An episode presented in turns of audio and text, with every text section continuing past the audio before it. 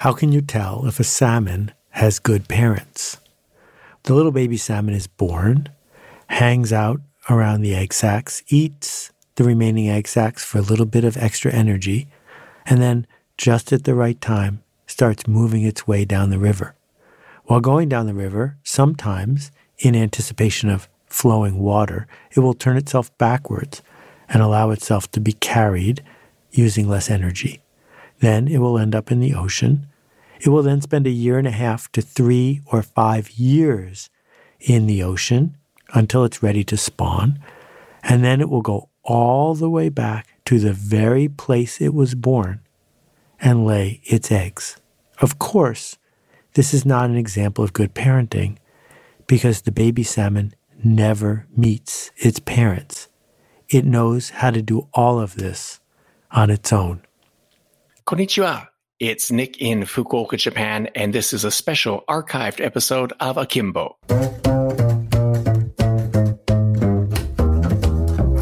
Salmon, of course, have an extraordinary life cycle, and they evolved to have this life cycle. They evolved to be born with the innate knowledge, the instinct to go do all of these steps without being taught them. No parents. Their siblings don't show them how. They just know. Most of the time, though, that's not how human beings do their stuff.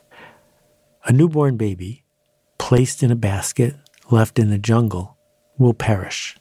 You can't even count on a three year old figuring out how to make his own way through the world. Kids learn almost everything they know how to do from the adults and older siblings around them. So we don't call that an instinct, we call that learning. For a long time, we treated human beings as a completely separate entity when we thought about beings on the earth. That everybody else has instinct and we have learning. Well, it's a lot more complicated than that. Consider the case of crows. Crows, one of the smartest birds of the animal kingdom, a raven, a crow. In this case, a crow living in Japan. This breed of crow eats nuts. These nuts live inside a shell, a tough shell like a walnut shell. So, what the crows have always had to do was find a nut, then fly high up in the air, drop the nut, hope that the nut lands on a hard piece of ground and cracks open. Then they fly down and eat the nut from inside the shell. If it doesn't work, they grab the nut and they do it again. As you can imagine, this burns quite a few calories. Two things recently happened in Japan that changed the life for this crow. The first one is cars. The second is they paved the road so the cars would have somewhere to drive. And about 40 or 50 years ago, a crow stumbled on an idea. And the idea is that if they leave the nut on the ground right outside the parking garage, it's entirely possible that a slow moving car will run over the nut and crack it. And so, with almost no calories expended, that smart crow was able to eat lunch. The extraordinary thing that happened next is it turns out that that smart or lucky crow is not alone. It turns out that the other crows saw what this crow was doing and copied the idea. They learned how to do it from the other crows. Or, the author Menno Schilthuizen reports about the work of Lucy Aplin and the blue tit, a bird common to the United Kingdom. It turns out that the blue tit cannot drink milk because the lactose doesn't agree with it, but it really likes cream. The fat in cream gives it a boost in the calories it needs to survive. Well, for a long time, tits realized that milk was being delivered to homes in Britain. Old fashioned milk, of course, isn't homogenized, and the cream rises to the top. So, a bird that knows what it's doing can land on the bottle, drink the cream, and fly away, much enraging the homeowner. Over time, the tits came to learn what time the milkman was coming, and they would wait, waiting for the milk to be delivered, grabbing their cream before the homeowner could show up and take the bottles away. Well, not ready to surrender, the milk companies started putting lids on the bottles. Within a matter of weeks, the birds had figured out how to take the lids off. And then they used metal lids. The metal lids were more difficult to get off, but the birds figured it out. Not only that, the birds figured out which color lid was on the full fat milk versus the 2% or the skim milk, and they only went for that one. Here's the really interesting part not that the blue tit is a super smart bird. The interesting part is that they started mapping which birds living where knew how to do this trick. And what they discovered was that it didn't take very long for the idea to spread across a huge range. That a bird, a blue tit, might range as far as six miles, but that wasn't enough to explain how the idea spread so quickly across the map. Lucy Aplin's work demonstrated that what was happening is that some of the birds were trainers.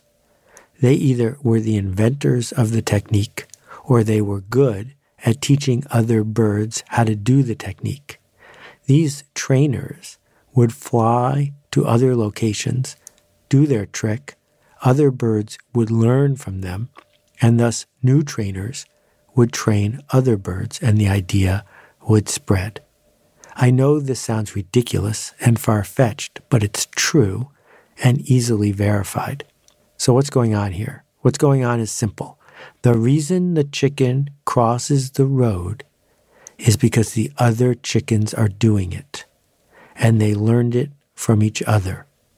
That culture, hardwired into us, culture, is the idea of seeing an innovation that's coming from another creature, copying it, and then teaching it to someone else. Chickens like us do things like this. People like us do things like this. And the complicated debate about nature and nurture, about instinct and learning, is complicated because they overlap each other. The salmon will never meet its mom but every human will. And the human that meets the person who's raising them, that human is influenced not just by the person who's raising them, but by their peers. That middle school is horrible, partly because you have to spend all your time with 13 year olds. 13 year olds who are in the midst of a significant change in the way their brain chemistry works. It's those peers the ones that we are spending all our time listening to, learning from, leading, and being led by, that determine what kind of human we're going to be in this moment.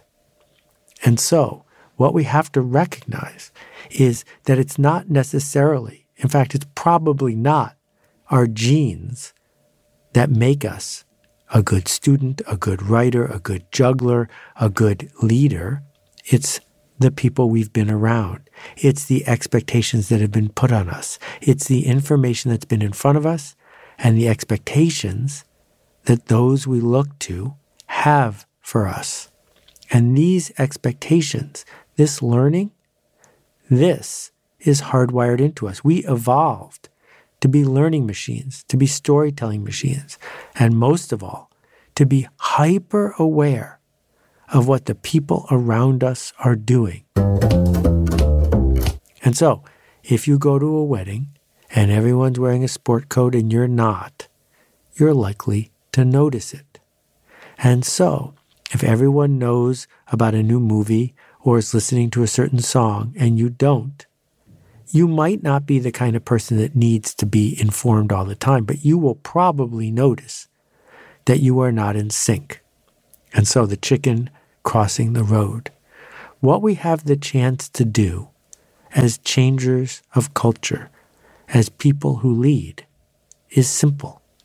We can establish what people like us are doing. We can celebrate and elevate the role models. We can flash a light, a bright light, on the people who are doing the work we think is important. And as parents, as influencers, as bosses, what we get to do is make sure that we've got the right coworkers or co-students at the kitchen table. Because when they're sitting around the kitchen table or the table in the cafeteria or the table in the break room, that is where culture is established. My old friend Ellie, when he was a teacher, refused to spend time in the teacher's lounge because all that happened in the teacher's lounge at his school was teachers badmouthed the system and their students. That says a lot about their school. It says even more about their principal because what's happening in that room is the establishment of norms, is deciding who's going to cross the road and who's not. So if we want to make a change in a team, in an organization, what we can do is change who decides who a peer is. What stories do we tell each other about our peers? How do we determine if we're acting inbounds or out of bounds? Because we get what we tolerate. And if a manager or a leader or a boss tolerates certain behavior from someone who is acting as a peer leader, you can bet that behavior will be repeated, not just by the first blue tit who opened up a bottle of milk and drank the cream, but among all the birds that that bird taught how to do that trick. The two problems with the chickens point to two problems we have in our society. The first one is that we hesitate to accept the mechanics of how evolution works gradual, drip by drip change, a simple process that inexorably creates the world we live in. We focus on the short term emergency instead of understanding that it's the long term grinding that leads to the future we're going to inhabit. But the bigger challenge we have is this in the face of the extraordinary power of genetic evolution, we erroneously come to the conclusion that people are born fully baked. We treat people like salmon. They are who they are. They're going to make it through the river, they're going to live in the ocean, and they're going to somehow, by instinct, find it all the way back to their spawning grounds. The alternative is to realize that mimetic evolution, the culture that we live in, is plastic it's changeable, it's fast moving, and it's powerful. And that we have the power, if we're willing to be bold and patient, to create ideas that spread, to surround people with opportunities to learn and to level up and to make a difference. That we can find the instructors the way there are blue tit instructors and crow instructors and human instructors who will find the others and tell the others. That now, with all of the technology we've built, we have the chance to reach more people than ever before and to make a stand. And that stand is simple. People like us do things like this. And what makes you people like us is simply that you want to be people like us. Not that you were born that way, not that you look like this, but that you've chosen to enroll in a journey that you've chosen to level up, to make a difference, to cross the road. Thanks for listening. I'll be back in a minute with answers to your questions from last time. Hey Seth, it's Maria. Hey Seth, my name's Kyle. Greetings, Seth. This is Steven out in Madison, Wisconsin. Hi Seth, Alicia from Charleston here. Hi Seth, this is Anupam. Hi, this is Caitlin. Hi Seth, warm greetings from Curacao. Hey Seth, my name is Nick Ryan from Pittsburgh, Pennsylvania. Hey Seth, this is Rex. Hey Seth. Hi, this is Vasilis from Greece. Hi, this is Roberta Perry. My question is. And that completes my question. We truly love getting your questions, and I'd like to say that the caliber of what we're hearing from you keeps going up. So thank you for that. If you've got a question about this episode or anything that you've heard on Akimbo, please visit akimbo.link. That's A K I M B O dot L I N K and press the appropriate button. Works best on Android or your desktop. Also, would like to point out that there are show notes for each and every episode. Sometimes you'll even find something interesting there. I got fewer nitpicks about evolution than I feared this week. One was about epigenetics, which is the idea that something can happen to us after we are born that will affect our DNA and be passed on to our ancestors. And yes, this is true, whether it's the legendary impact on our chromosomes from LSD or something that could happen in the environment. But the fact is, Lamarck was wrong that giraffes that stretch their necks do not make it more likely that they have kids with long necks. Anyway, here's a question from Zoe. The second was your last episode about what to do with the fear when embarking on something new. Part of your premise was if we could just put the fear somewhere, we could free ourselves to do great work, and to use your phrase, go and cause a ruckus. However, what do you do with fear if it's not a fear of failure, stroke being picked, but an economic fear? As a 51 year old single mum, my fears are real and tangible. If I start something new and have sunk costs, like your Godiva project, it will have a direct negative impact on my life. The thought of putting my children or their home in jeopardy prevents me from pushing through and taking financial risks. I'm stuck. I know I'm stuck, but I'm not sure where to put a fear that feels so all consuming. I love your work, Seth. You're awesome. Thanks, Zoe, for giving me a chance to distinguish here. The point I am making about risk is that there's something fundamentally different between today and when my dad started his fiberglassing company in 1959. Then in 1959, when my dad started fiberglassing boats, trying to build a business as an entrepreneur on the edge of Long Island Sound, he had to bet everything. And it turned out that the boats leaked, and he ended up failing and having to go get a job. That the stakes of quitting your job, building a company, finding the assets, going into the world, putting it all on the table, were extreme. Today, the risk most of us face in our side hustle, in our spare time, in the generous work that we do when we're not on the clock, is not the risk of cataclysmic financial failure. It is the risk of being ignored, of being ridiculed, of haranguing ourselves about missed opportunities, that it is cheaper than ever to publish our ideas, to connect the others, to lead, to put ideas into the world, to organize an event, to be the one who chooses instead of being the one who waits to be chosen. We hesitate on all of those fronts, not because cash flow is the issue, but because the narrative, the voice in our head, is making us afraid. It's amplifying that fear, even though the stakes couldn't be financially lower than they are. When we look at the numbers, people are spending seven or eight hours a day checking their phones, watching Netflix, and not doing much productive. If we spent an hour of that time every day, organizing, coaching, leading, connecting, provoking, teaching, it's probably not going to work until it will. And when it does, we'll look at what we built and we'll be glad we did. Maybe we made money doing it even, but that's not why we did it. We did it because we could, because we had the chance to do it. We did it because dancing with the fear is better, more productive, more generous than fighting with it. Thanks for listening. Thanks for the ruckus you make. We'll see you next time.